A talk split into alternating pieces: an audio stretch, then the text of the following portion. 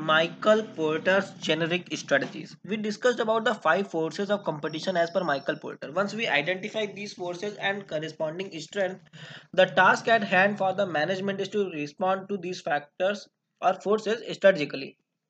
According to Porter, strategies allow organizations to gain competitive advantage from th- three different bases cost leadership, differentiation, and focus. Porter called these base generic strategies. These strategies have been termed generic because they can be pursued by any type or size of business firms and even by not for profit organizations. Cost leadership emphasizes on producing standardized product at very low per cost for consumers who are price sensitive. Differentiation is the strategy aimed at producing products and services considered unique industry wide and directed at customers who are pri- relatively price insensitive. Focus means producing products and services that fulfill the needs of a small group of consumers with very specific taste.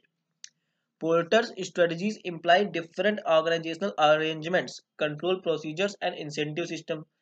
Larger firms with greater access to resources typically compete on cost leadership or differentiation basis, whereas smaller firms often compete on focus basis.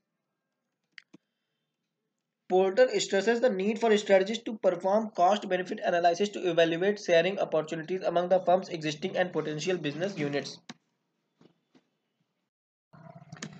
Sharing opportunities, sharing activities and resources enhances competitive advantage by lowering cost or raising differentiation. In addition to prompting sharing, Porter stresses the need for firms to transfer skills and expertise among autonomous business units effectively in order to gain competitive advantage.